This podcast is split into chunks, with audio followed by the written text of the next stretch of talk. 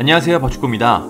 뉴캐슬 유나이티드는 새로운 구단주가 부임하며 전 세계에서 가장 부자 구단이 됐습니다. 사우디아라비아 국부 펀드가 뉴캐슬의 지분 80%를 인수했는데 그들의 자산은 무려 3,200억 파운드, 약 520조입니다. 부자의 대명사 쉐이크 만수르 맨체스터 시티 구단주보다 많고 리오넬 메시, 네이마르, 킬리안 음바페를 보유한 파리 생제르맹보다 더 자본력이 강합니다. 뉴캐슬 팬들이 인수 소식을 듣고 경기장 앞에 모여 축제를 연 이유입니다. 이제 뉴캐슬은 과거 맨시티처럼 주요 선수들을 영입하며 우승을 다투는 팀으로 만들 준비를 하고 있습니다. 벌써 뉴캐슬은 다양한 선수들과 연결되고 있는데요. 현재 소속팀에서 자리를 잡지 못하고 있거나 이적설이 나왔지만 이적을 하지 못했던 선수들이 뉴캐슬과 연결되고 있습니다.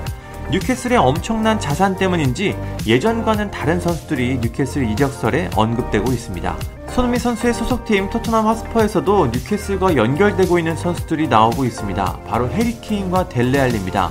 케인은 맨시티 이적에 실패하며 토트넘에 잔류하게 됐고 알리는 다양한 이적설에 휘말렸지만 팀에 남았고 현재 최악의 경기력을 보여주며 주전 경쟁에서 밀려나고 있습니다.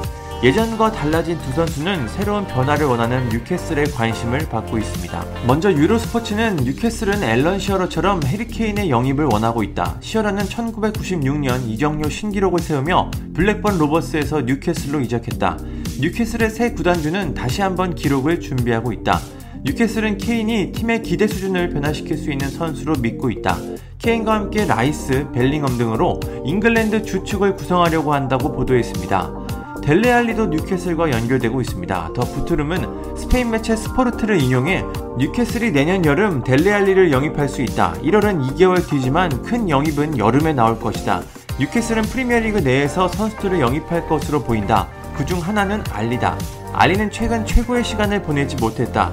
토트넘도 알리의 처분을 고려하고 있다. 토트넘이 원하는 이적료를 제한한다면 모두에게 최선의 선택이 될 것이라고 전했습니다.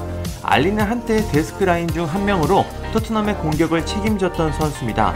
하지만 시간이 지날수록 이상하게도 알리의 기량은 떨어졌고 지금은 평범한 선수로 전락했습니다.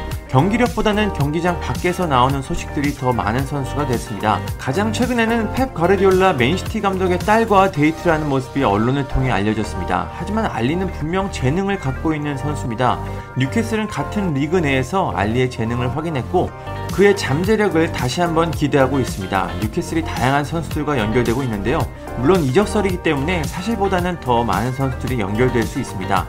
분명한 점은 뉴캐슬이 대대적인 선수 영입을 준비하고 있다는 점입니다. 맨시티 역시 처음에는 최고 수준의 선수들보다는 콤파니, 사발레타, 호비뉴, 크레이크 벨라미 등 현실적인 선수들을 영입했습니다.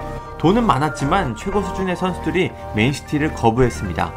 그러면서 맨시티는 점점 발전했고 우승을 차지하면서 최고의 선수들을 영입할 수 있는 팀이 됐습니다.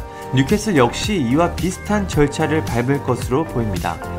현재 뉴캐슬은 티모 베르너, 필리페 쿠티뉴, 제시 링가드 등 거취가 확실하지 않은 선수들과 연결되고 있습니다. 케인과 알리도 이들과 함께 뉴캐슬 이적설에 등장하고 있는데요. 과연 뉴캐슬이 어떤 선수들을 영입하며 빅클럽으로 도약을 시작할지 궁금합니다. 감사합니다. 구독과 좋아요는 저에게 큰 힘이 됩니다. 감사합니다.